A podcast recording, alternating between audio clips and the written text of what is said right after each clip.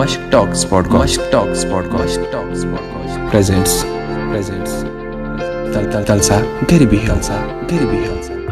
Gowhar Geelani journalist. And journalist Given the tragedy that has struck uh, the humankind right now in the shape of COVID pandemic, when a tragedy hits mankind, it does not differentiate between its victims on the basis of caste, creed, ethnicity, faith, nationality, etc.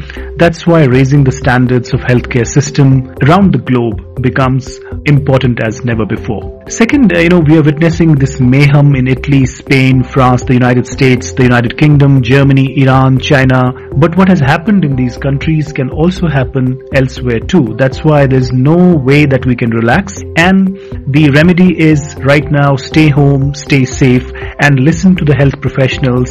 And at the same time, do not conceal your history of travel, because it's not a good idea. It can land you in trouble, your family in trouble, and it can, uh, um, also result in community spread, which is not good at all. But at the same time, we need empathy, understanding. There's no need to have social stigma.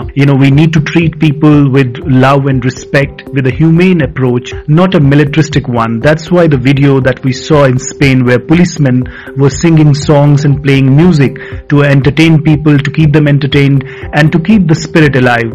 But unfortunately, we don't see such, steps being taken in our part of the world. That's why humane approach is the answer.